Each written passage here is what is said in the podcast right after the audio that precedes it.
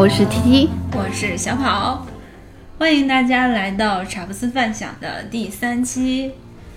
嗯，一首非常好听的歌《生活在别处》送给大家。那为什么我们在开头就选了这首歌呢？其实就像歌曲里唱的：“别处的烟火不停召唤我。”这不是最近迎来了中秋和国庆两个喜大普奔的日子。我们本期呢，想聊一聊假期和旅行的一些事情。嗯，是的，虽然中秋假期我被封了，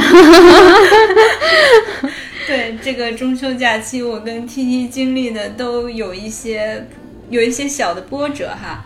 那要不然你来说说你中秋假期的故事？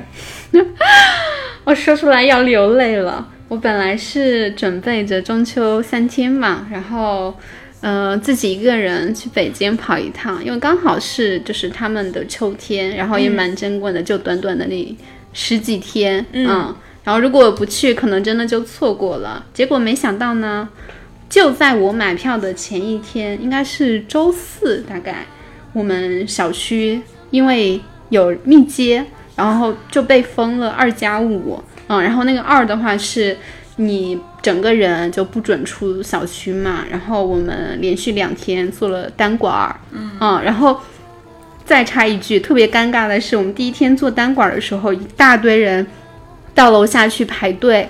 然后结果我排到最后了，他说啊，我们的单管用完了，然后我们一群人乌泱泱的又就是电梯上去，然后在电梯那边也排了好久的队，然后到那个当时是下午三点多做那个第一次单管，然后到了六点多的时候啊，他说同志们，我们那个什么市区啊还是什么就是区县的。呃，应该是居委之类的吧，然后来支援，然后带了更多的单管来，然后上午没有做的，大家下来做核酸啊，特别尴尬，然后又是乌泱泱的一大群人，又乌泱泱的到了楼下，乌泱泱的做了核酸，乌泱泱的上电梯。哎，我还以为你的中秋是岁月静好的宅家生活，原来是做核酸和排队没。有没有，就至少前面两天是那个，就是还是要做一下的啦。然后呃，做完核酸就那个二过去，基本上中秋也就开始了了。没有，是刚开始。然后我们那个加五就是你要在上海这边嘛，你至少不能乱跑去那种人流量很大的，或者就是干脆就出事的那种。哦，嗯，是不行的。然后我中秋的话就在家默默的宅了个家务，哎。你呢？你中秋干嘛去了？我中秋顺利的出去玩了，虽然开始也是因为。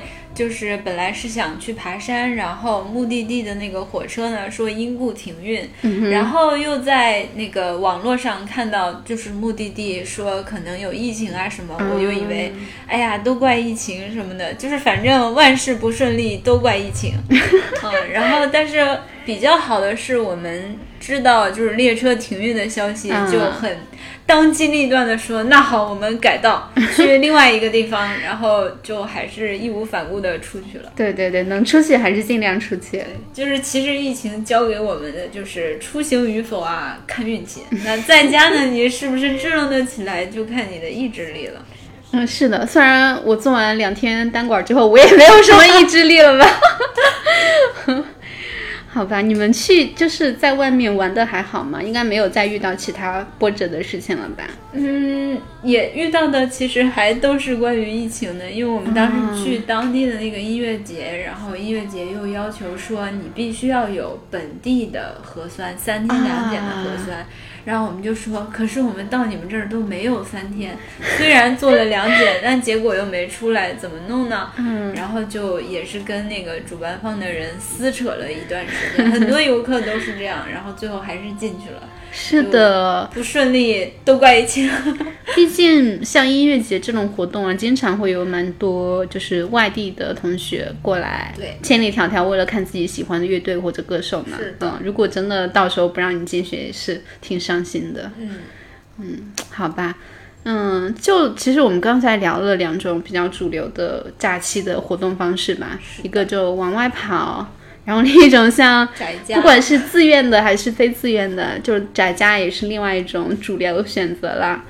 还有就是你不往外跑的话，在你居住的城城市也可以进行一些吃喝玩乐的休闲活动。那不就跟平常周末一样吗？就，但是你还是在度假，对吧？那个心态不太一样。是的，平常可能街道上没有那么多人的，然后一到了中秋假期或者国庆假期啊，怎么这么多人？对，要跟全国各地的人们来共享这个城市的悲欢喜乐。哎，让我想到一件事情，就是好像还是一年国庆假期吧，然后我本来经常去的一个就是小酒馆。那边人平常不多的，然后当天晚上大概十点半还是十一点左右，然后我跟朋友就是两个人聊完了，然后各回各家各找各妈。打车的时候发现那个区域管制了，然后就是因为那个人太多，就是游客那个时候国庆嘛，对吗？就是来上海玩的应该还是蛮多的，嗯，就那一片区域。又是有人流游客人流量特别大的地方，嗯，于是他们应该是十点之后就要，呃，整个街区里面不准车辆进来，嗯，然后我 我们当时特别惨，就是因为不知道这个事情嘛，然后也不知道他们画的那个管制区域范围到底有多大，然后我们两个就往东跑了一段时间，然后往西跑了一段时间，对，在那转啊转啊，总之最后见到了那个交警叔叔，然后就好心的帮我们指了一下路，最后还是叫到车了。哦，还还有一种就是度假模式，是隐藏模式，就是加班。不知道有没有人 经历过这种放着大假然后再加班的这种模式啊？也太惨了吧！是，但是其实我我我说一句，就是你虽然非常无奈，但是其实如果假期的话，一个人在办公室加班，没有周围的声音，其实还是很高效、很享受的，因为你的效率会特别高。那是，毕竟只有一个人在工作，好惨呐！我那我肯定要赶紧完成这个事情，然后回家。嗯，但是其实这种状态就是你有没有过，就是今天我给自己规定了一件事情，然后我把他们都做完了，然后又觉得很有成就，成就感满满，会的，这个是会的。这个是你也是一种无奈，但是进行自我说服的一个理由吧。好阿 Q 啊，嗯。那我们其实接下来要不要就是说一下，包括出去玩的一些方式，然后在本地的一些度假方式，然后可以展开的聊一聊。嗯，出去玩能用什么方式呢？我一般还是自由行为主，我不太会选就是那种像老人啊或者一些小朋友，就是人比较多的，他们可能跟团这种的。嗯，旅行对我来说更多的是我去到一个陌生的地方，跟一些陌生的人和事情打交道。嗯，所以对我来说，它的不确定性是很重要的。嗯，如果有人专门在行程前给我划定了，啊，你第一天要去做什么事情，第二天要做什么事情，我会觉得列一个日程，我又在去工作。对，就是顺着那个 schedule，然后 A B C D E 啊，这样。九点到十点我们在 A D，快一点，我们要去 B D 了。对的，对的，对的，所以我我会更喜欢说，嗯，哎，忽然有一天就是有一个地方你想到特别想去，那么就赶紧买票，可能这个周末啊或者哪天的就直接飞过去了啊。对，这种还是很好的。以前不就是常常有说走就走的旅行吗？其实我觉得面对疫情这种说走就走的执行力，其实变得很重要。因为你当下你犹豫了，可能下一周你就被封了。是，就比如我那个中秋，对，唉，怎么说呢？而且像就是我们平常出去活动也好，它跟你在熟悉的环境里还是非常不一样的。嗯嗯，就。我经常有一种感觉，不管是去看山啊，还是水啊，或者你在海边甚至森林玩，就会觉得在这种大自然环境里面，觉得 宇宙好大，人类好小。就可能你在熟悉环境里，平常想的还自己工作啊，然后就是情感啊、生活等等这些很小很小、很细很细的事情。但一旦出去之后，好像整个人的身心会在一个更大的天地里面被。呃，就是融到自然里面了。你可能会操心不光是人的事情 啊，我甚至有的时候看到那个就是在海边，然后它有一些地方海水污染比较严重嘛，嗯，然后就会在担心啊，万一哪一天就我们身边的这些对蔚蓝的海洋都，好像想的都太远了啊。但就总之对我来说，就是一个让我可以放下自己的，嗯，一个路径吧。是非常珍贵的一种体验，因为你终于可以不用局限于自身的这个躯体，嗯每天面临的现实事情，而去就是到了更广阔的一个去哲学的高度去想这个宇宙和世界的关系，我已经没有我了。嗯，其实我自己来说的话，倒没有想那么深了。我可能更多的是觉得啊，最近真的好抑郁、好躁郁，然后我真的需要出去忘掉一下自己身边这些烂事儿。其实我喜欢出去玩儿的话，我是觉得旅行给你创造的那种陌生环境，对你，你会就是就像你刚刚说的，不太关心自我了，反而去关心那种陌生的环境本身。嗯其实我想到今年中秋，其实多地都出现了超级月亮。啊，啊然后刚出来的时候，当时我也看到了超级月亮。然后虽然我朋友也在说，近年来超级月亮好像很常见啊，嗯但是好像出超级月亮的时候，我都在电脑前噼里啪啦，不知道 在忙些什么。对，就是平时的生活中，你可能不太会去在意的事情，但是反而到了一个陌生的环境，你有一个一整块的时间，然后更多的精力去观察外部的世界。然后就会也不用想着今天的 to do list 是什么，然后边走边说 啊，我我我第一件事，第二件事，就这种紧张的状态会嗯整个切换掉。所以这是旅行，我觉得出去更吸引我的一个地方。是的，就我们平常说旅行啊，都会说啊，我去那边吃了什么，看到什么，玩了什么。但其实它对你自己就是情感上也好，心理上这种体验才是最珍贵的。对，嗯，因为这些是你没有办法去量化出来的，但是打卡的一些。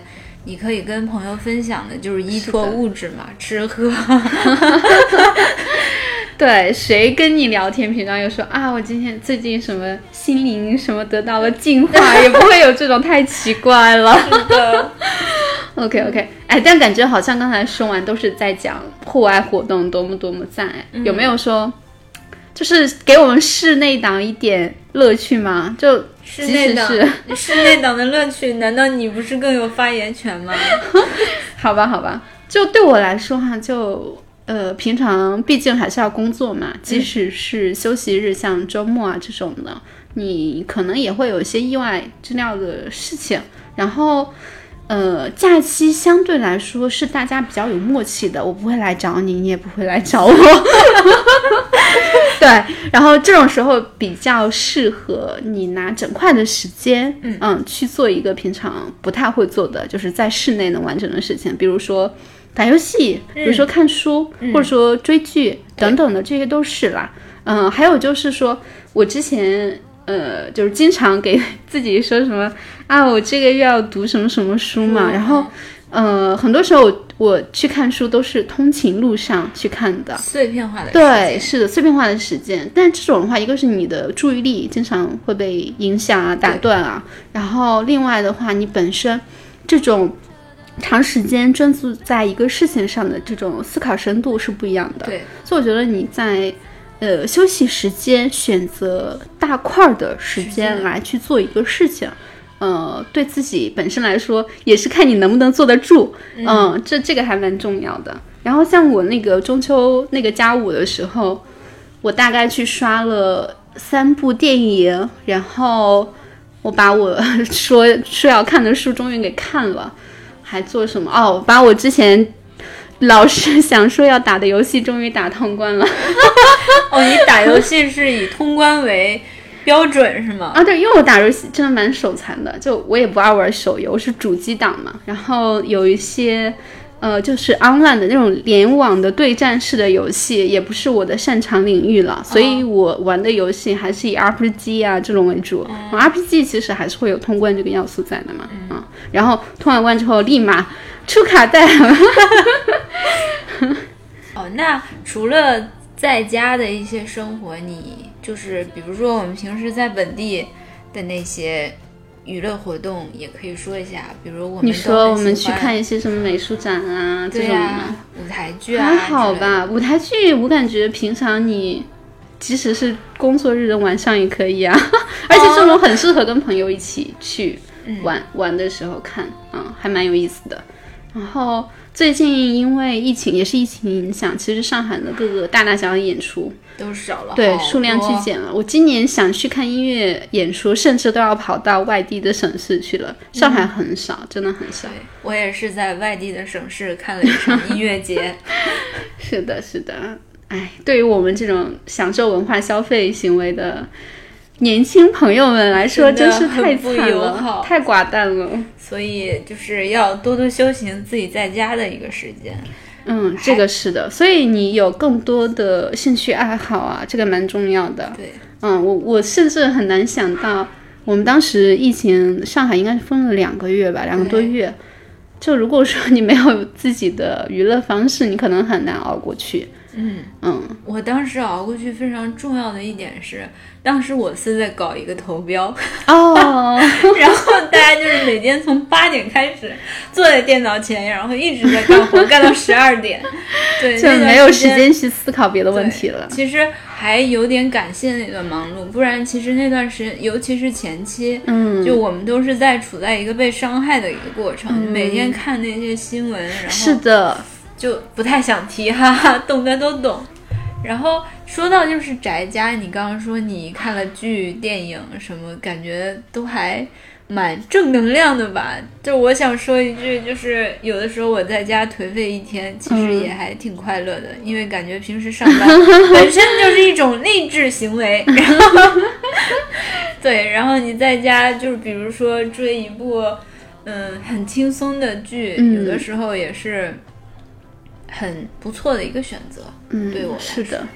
哎，其实形式倒不重要了，就主要是你自己看去欣赏一部作品的时候，你自己从这个行为里面得到的是什么？可能我单纯的就是娱乐呀，我想放松，嗯那么有一种另一种的话，可能就是我看书是为了学知识的，嗯嗯，然后还有一种的话就是我享受，就是比如打游戏。其实很多人打游戏也不光是为了玩了，他更多的是说，哎，这个游戏它制作这么好，然后我一定要哦去体验一下这样子的。其实跟你平常出去看个美术展、看画展啊，是一样的。哦，对，一样的。对，啊不是说游戏是第七艺术啊，还是啊对 没错，对吧？是的，不要瞧不起人家了。之前有一个呃朋友就跟我说，呃，他说觉得自己在游戏里面在过另外一种人生。啊，元宇宙嘛，反正我也不玩嘛，但是嗯确实感觉到一个非常优秀的游戏作品能给大家的生活带来很多不一样的地方。OK，哎，你说到这个，忽然哎又想提一下，嗯，就是你当时疫情被封两个月的时候，是因为工作太忙，所以没有时间去思考，呃，社交啊或者任何娱乐的事情嘛。我当时我们是 home base，然后一边办公一边一边那个在家休整，嗯，哦然后你其实跟同事打交道也好，或者说你平常上班的时候就遇到很多陌生人，这都是你跟对你去社交这种来源嘛。然后你被封了之后，你其实打交道的人变得非常非常少了，嗯。然后我当时是怎么呢？我在玩一个动森动、呃动物之森，忘了全名叫什么，就在玩那个游戏，然后 完了之后感觉好像。哦，元宇宙还挺有道理的，就呃你在游戏里面社交，嗯、可能大家都是虚拟的形象，然后做一些现实生活中你绝对不会做的一些事情。嗯，嗯，比如说那个游戏里面，就经常有人就给我送个几百万、千万，就当然那个货币很便宜啦，就嗯你你即使去淘宝上买也是能买到的。但是就这种很随意的善良的行为，给当时在就是封闭在家的我，还是一个疗愈，对，是的，嗯就可能会觉得说，即使我的身体是被困在这里的，但我的精神啊，或者说你的思想是不受限的嘛，你想去哪儿就去哪儿。嗯，所以从这个角度，我还蛮看好元宇宙赛道的。哎，你说到这儿，就是我后面就是疫情封了不忙的时候，嗯就是因为有大块儿整块儿的时间，然后我开始练起了许久不练的毛笔字。啊，哦，就是，然后我发现其实这种画画还有写字，就是它会，呃让你静下来吗？对，真的会让你静下来。嗯然后你面对其他事情的时候，好像你的抵抗力也会更强一点。啊，我理解你意思。我有段时间在做那个冥想，哦，嗯，然后还好吧，因为我没有持续的时间特别久，嗯，然后有的时候冥想着冥想着可能睡着了，就是太静了。嗯。OK，你刚才有其实也说到那个自己，不管是在熟悉的区域周边游，还是说就真的出去一个完全陌生的城市，你是更喜欢这种就是偏自然风光啊，还是说就是这种城市就不同城市的人文风物啊这种类型的？我其实个人来说更喜欢那些自然山水，但是很奇怪的是，每次出去玩儿好像都去了城市，呃，就是去城市比较多吧。因为其实喜欢自然，就是你刚刚也说，感觉天大地大那种辽阔感，其实有疗愈人心的力量的，尤其是对我们这种打工人来说，很重要。对，然后那个在十七世纪，好像是英国有一个诗人叫华兹华斯，他当时是因为赞美自然的诗歌，然后就名声大噪了。然后我们现在，起码我现在看他写的诗，我觉得嗯。好吧，就是也没觉得他很棒，但是其实他那个时候突然火起来，就是因为当时的英国也是在一个城市化、快速城市化的一个对镇，然后它面临着很大的一个城市污染和很多城市病，对，啊，然后当时好像是说那个城市里面，就是尤其是平民的呃居住的地方，其实是没有很多植物的。嗯，然后当有一个诗人来告诉你去凝视一棵树，然后风吹过去，然后树会怎么样？然后他告诉你自然会疗愈你，然后大家就跑去关注自然的时候，发现哇，真的真的是这样的时候，就是他。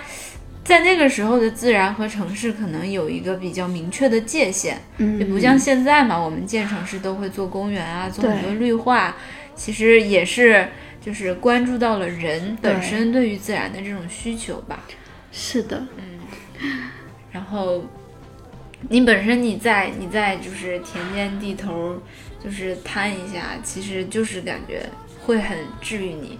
然后，但是比较少的这种经历，你记得我们之前去徒步，嗯，然后就是一直说不要掉队，不要给大家造成麻烦，然后就感觉还是被迫社交，就比较少有这种随完全随着你自身的步调。是的，嗯哎，这么想说，千万不要跟团游。对，你想，我们之前不是跟团去那个台湾，然后嗯也是上车睡觉，下车拍照。是的，嗯，不过其实现在近几年也有一些，就是做这种深度体验和交友的团，嗯做的还蛮好的。像嗯，是，像某某人，某某人，啊，对，我觉得以后可以去体验一下。对，哎，其实就还是老话，嗯。比起安排的一些行程来说，更愿意自己。突然有哪一天就灵光一闪，我特别想去某个地方，然后我就就自己一个人或者叫个朋友一起去了，嗯。啊，然后感受完就立马又回来了，嗯。这种是我特别喜欢的一种嗯旅行的方式。就很多人都说说走就走的旅行嘛，但是，嗯、不管是疫情也好，还是说所有的成年人都会面临的你的工作呀、你的家庭呀，就是这种限制。就是层层的加下来之后，所谓说走就走，真的还存在吗？对，它成本很高。嗯，是的，而且就有些人经常说，一旦什么什么时候我就去哪哪玩一趟，嗯，对，然后就听这种人说这些话的时候，经常会觉得你这个不是在做旅行计划了，你只是在给自己立 flag 而已。对，嗯，而且一般来说，这个话一说出来，真的就 flag 了，就最后不会实现。立的 flag 是为了倒的。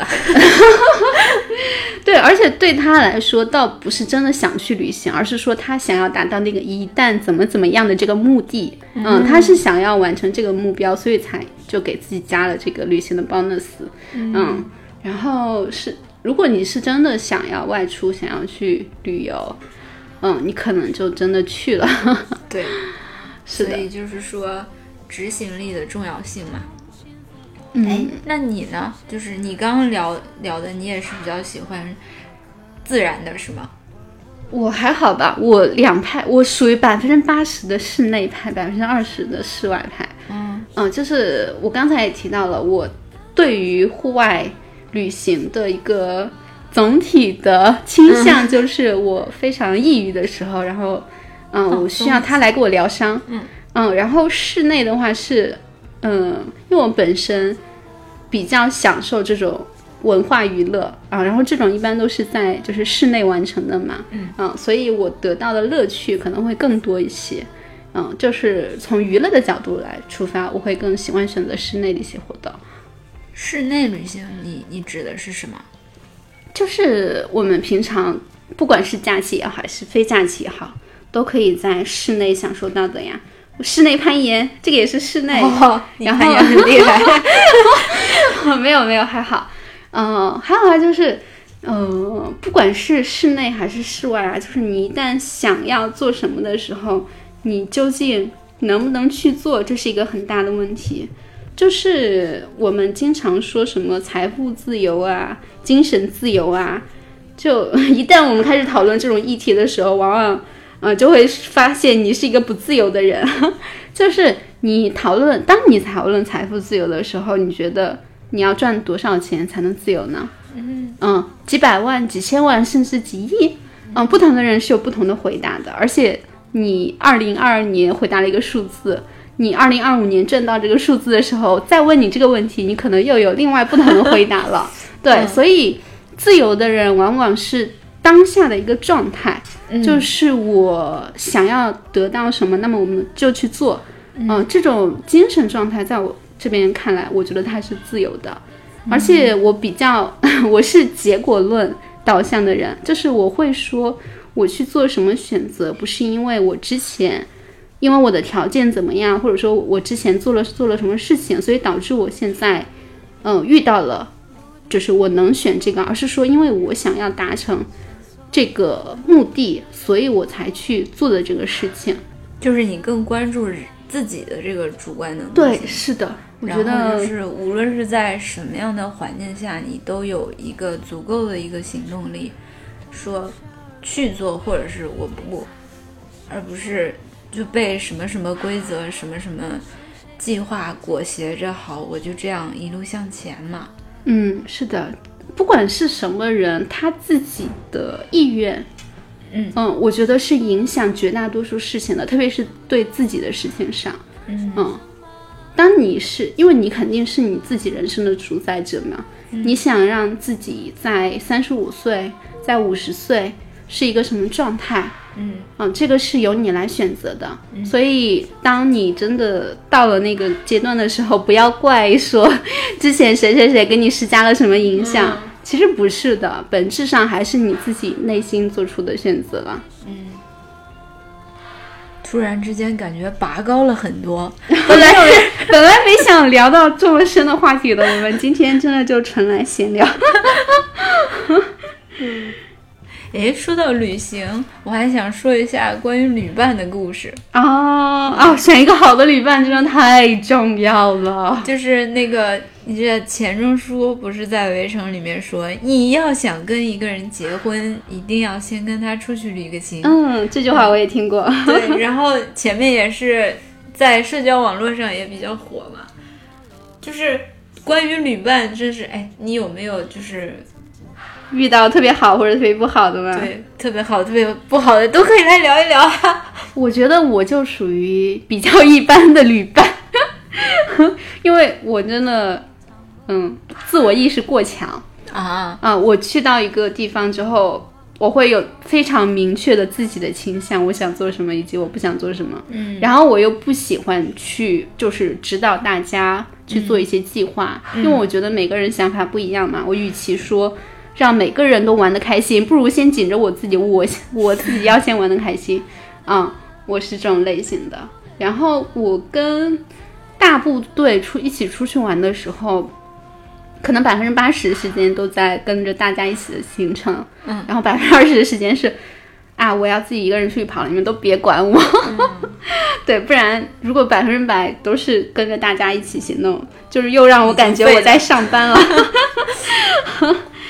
哎，你真的是很很注重自己一个人时候的一种状态，是的，所以你还蛮适合自己一个人去旅行的。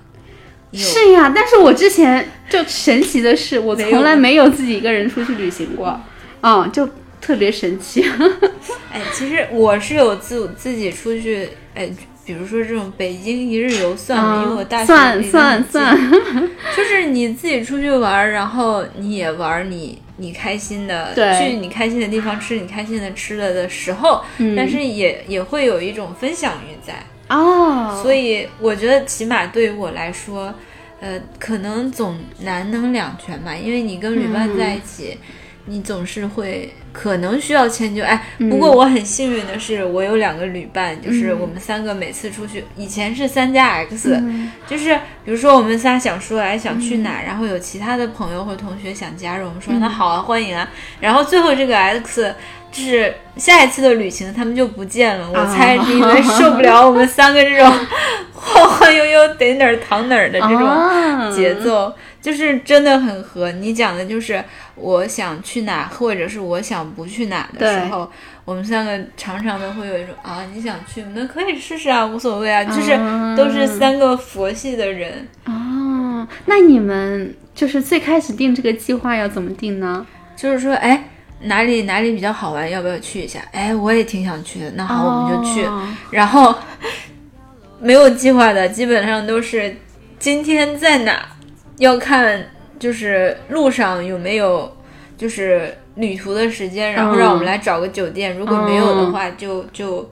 就先找一个酒店，就是这种特别随意，然后你你真的不知道下一秒会发生什么，你也不知道下一个小时我们再去哪，就是这哇种。哦，这个好有意思啊！感觉就是把自己空投到了一个全新的地图上，然后让你们自行探索。对，然后就是这种这种节奏，我们三个就是一直比较合，然后大家确实是 X 们，可能是因为之前有一个朋友，我们是很好的朋友，但是 真的受不了就是这种节奏，嗯他就是早上洗漱完了，然后坐在那个。呃，酒店的圈椅上抱着膀子，就说：“你们什么时候起床？” 就是平时玩的再好都没有用，就是到旅行的时候你受不了我们的节奏，然后我我就觉得啊，好对不起他，就是就是那种负罪感也让我就是觉得有点辛苦，所以 钱老说的对，你们要去旅行。是的，在你说的这个，就是你们三个人都在一个调子上，对。对，这个也很重要。而且，难道真的没有一些些时候，其中一个人或者两个人跟你意见不一样吗？就意见不一样的时候就就妥协嘛，嗯嗯，就是嗯。我觉得合拍不是说永远都一致，而是说嗯你愿意为了对方进行一些妥协。嗯啊，然后并且在这个妥协当中抱着一种，既然他这么喜欢，那我也要去试试的心态，然后最后你收获了快乐，就是嗯不错，你这个人可以的，所言不虚，嗯，这样是会收获快乐的。嗯怕就怕在就是说。啊、好，我来妥协你，但是，嗯，我不，其实我就觉得，你看，果然不好玩儿，就是要把自己的心态打开吧，啊，会收获更多的快乐。嗯明白了。啊，跟你比我好固执啊！就如果我认定一个地方不好玩，我可能就是啊，那你自己去吧，我去另一个地方了。但是我觉得就是嗯，这种呢也算是好旅伴当中的另外一种，嗯就是怕就怕在我不想，但是我不说，然后我很不快乐，然后我还是勉强自己跟你去了，但是 我就是没有那么快乐，然后其实你的旅伴感受得到，是的，是的，情绪这种事情是相互的。对，嗯，而且还有一种是，嗯，我喜欢 A，你喜欢 B，然后 B 一定要说服 A。嗯，就是其实大家可以和而不同，对比如说早餐你想吃包子，我想吃油条，他们在不同的店里，那我们可以一起去买来坐在一起吃，嗯，这种也是很很难得的，就是闺蜜档才会出现的吧。是的，是的，是的。就是你跟不熟的人在一起，你想吃包子是吧？啊，行吧，那我跟你一起去吧，就就也会这样。对，其实所有的关系都是这样子了。说到说到旅伴了之后，你有没有那种突然之间跑错了地方，或者是这种行差踏错的经历？然后会有啊，我感觉旅行里面经常会遇到这哦，种情况。你经常吗？呃，不是经常，就是如果是因为我经常是只我所有的经历都是跟别人一起出去旅行的，嗯然后这个旅带错路伴肯定是大于一嘛，然后你们几个人同时出去玩，肯定会有分头行动的时候，嗯，然后分头行动的时候，经常会遇到。哎，我们约了某个时间、某个地点，在某个 某个店里啊，或者某个景点，然后集合，然后忽然就有个人不见了，对，也可能是我，也可能是别人，然后就会哎，怎么了？怎么了？怎么了？这种比较着急嘛。但反正都是成年人了，也不会特别担心。然后现在共享充电宝又遍地都是的，对吧？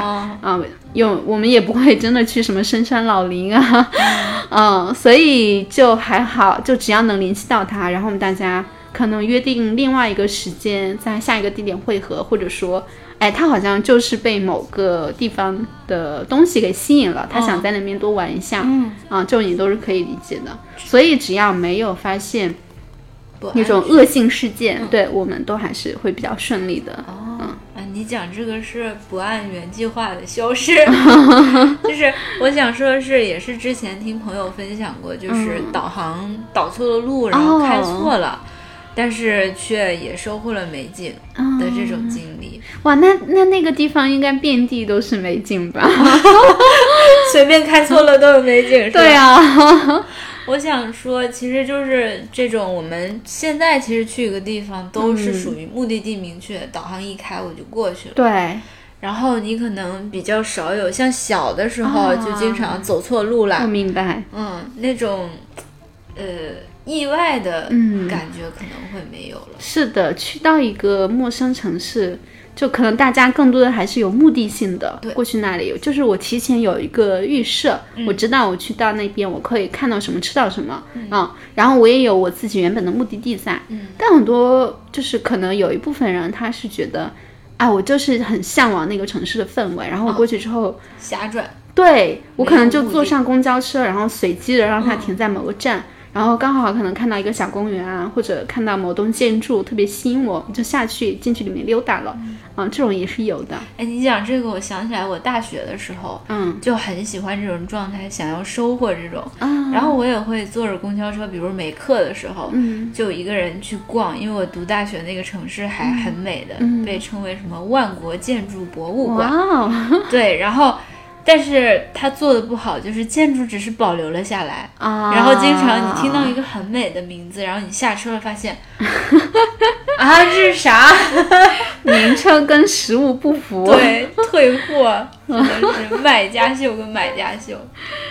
好吧，哎，我还想分享一下，就是，嗯，这种精密导航的时代，我有一次乌龙事件，就是前几年有一次要去云南玩儿，嗯嗯然后我的那个飞机航班也不知道为什么有了问题，然后就啊直接给我降落到南宁了，啊，你们没有通知吗？没有通知，就是你在你在飞机上，然后。很后面都准备都已经到了昆明那个机场附近，好像是天气原因不能降，然后找了最近能降的机场是南宁。哦迫降。我当时我贫瘠的知识库，我都说 南宁是哪儿？然后掏出手机，你知道吗？就是落地了之后嗯才能联网，然后掏出手机，我想南宁是哪儿？我才知道是广广西，然后出去，然后又很晚了，然后又酒店又找不到，然后就、最后我就什么机组说等待他们安排嘛，然后他们的酒店又很不靠谱，一堆人排队，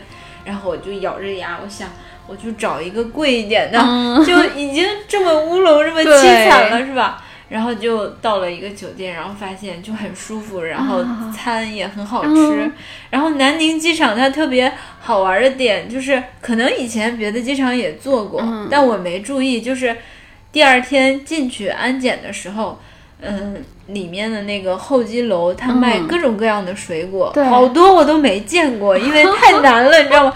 然后我就觉得我好喜欢这个城市啊，然后哦就是他们说话也都是就是嗲嗲的，对对对 然后就觉得还挺开心，虽然很乌龙。嗯，哎，这个很有意思啊！如果我是你，我干脆就在那边就是留下来。对，本来是想留下来，但嗯是因为也是跟朋友约了在那边会哦合，就是我那三个，我那两个礼拜，就是他们对我的吸引力可能还是要大一点的。嗯，你有没有计划，就是可能未来哪一天去南宁那边？有计划，就是嗯从一个我没有听过的城市，然后变变成了我想要玩一玩的城市。是的，你描绘的场景非常的吸引人。嗯，我感觉这种有点类似于说，就是你跟一个原本就很熟悉这个地方的人，他去带你看一些就是旅游指南上不会有的东西，对。啊，然后你能真实的去感受到这边的风土人情，嗯，嗯，这个是不一样的。对，这个就可能是说城市旅行比较吸引人的地方。嗯，就是你看这个城市其实是生活在这片土地上千百年来的老百姓，大家共同住建起来的一个一个结果。是的，我之前去长沙，对，其实我中秋是去了长沙嘛，然后。哇，他们就是后半夜两三点，街道上面那个人熙熙攘攘，丝毫不不输那个元旦时期的那个南京东路，你知道吗？啊，好夸张，真的吓到我了。然后他们那个店招又是就是一个建筑物，然后上面那个店招层层叠叠，就非常赛博朋克。然后路上你就是后半夜也全是人，然后大家都在那儿就是地方话那种吆喝。嗯，然后我想到我概括长沙就是四个字叫赛博烟火。哦，这是一个拼贴的现象。本来我们影像中看到的那种赛博朋克都是很颓废的，然后下着雨的，嗯，但是长沙用那种烟火气十足对，就是把这种东西变得温暖了起来，嗯，能理解，感觉那边人生活幸福指数应该非常高。很高。嗯，对，那边的出租车师傅。都跟我说，我们这里就是夜生活很丰富的，你要是想好好玩，可以玩通宵。哇，好爽呀！对，啊，不行，我的身体不支撑我能玩通宵了。你们在那边有就是玩到就跟其他城市比较不一样的东西吗？呃，我觉得按摩。啊，对他们的捏脚足足疗特别多，由于我猜啊，由于是竞争太过强烈，嗯然后导致就是卷嘛，嗯，就是在那个里面就是吃各种小吃，它都是免费的，什么米啊、面啊、甜品啊，你们去按摩店吃米面儿？对，然后而且就是你如果按的舒服睡下了，嗯，师傅就会让你睡下了。哇，只要收一个很便宜，好像是三十八块钱的过夜费就可以了。哇，对，然后我们只花了人民币两百块钱，就享受到了从脚到头的一个按摩。这个物价在上海真的是难以想象。对，上海的按摩很贵嘛。是的，是的。然后，哎呦，去二线城市旅游好幸福哦。对，而且长沙又是一个很好玩儿，它所有的。我我把它总结为一个单中心的城市，因为它所有的景区、公园，然后商圈全部都在一起。啊，那对游客来说非常方便了。对啊，你就是去哪儿，本来你就是可以步行可达，嗯然后骑小黄车也很方便，嗯然后打车基本上没有超过二十块的。哇，对，会不会很堵啊？没没有感受到很懂。啊，但中心还能这样子，那确实蛮厉害。对，说的我也想明年啥时候过去玩一下了。长沙是比较热吗？那边天气？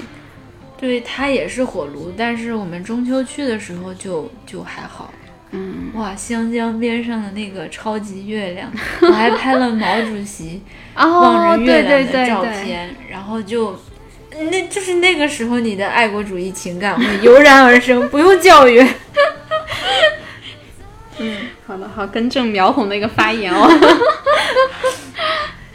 好吧，好吧，行吧。我们最后一个话题哈，就是今天说了非常多，呃，关于旅行啊，关于假期安排的一些事情。嗯，然后，呃，这个问题是所谓的假期真的一定要安排吗？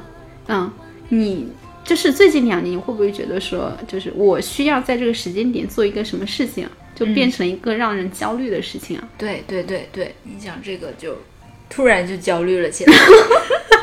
对嘛？就比如一到就快国庆了，可能提前一个月甚至多久的，就会有朋友问你、啊，你国庆什么安排？嗯然后如果这个时候你脑海里有答案了还好，如果你没有答案就在想哇，别人都有安排了嘛，我竟然还没有想这个事情，我国庆要去干嘛呢？嗯，所以安排本来就让人焦虑。嗯，这个这个就是其实简单的假期安排，也其实跟你三十岁应该要结婚了吧，对，应该要有小孩了吧？对，你要不要再读个研？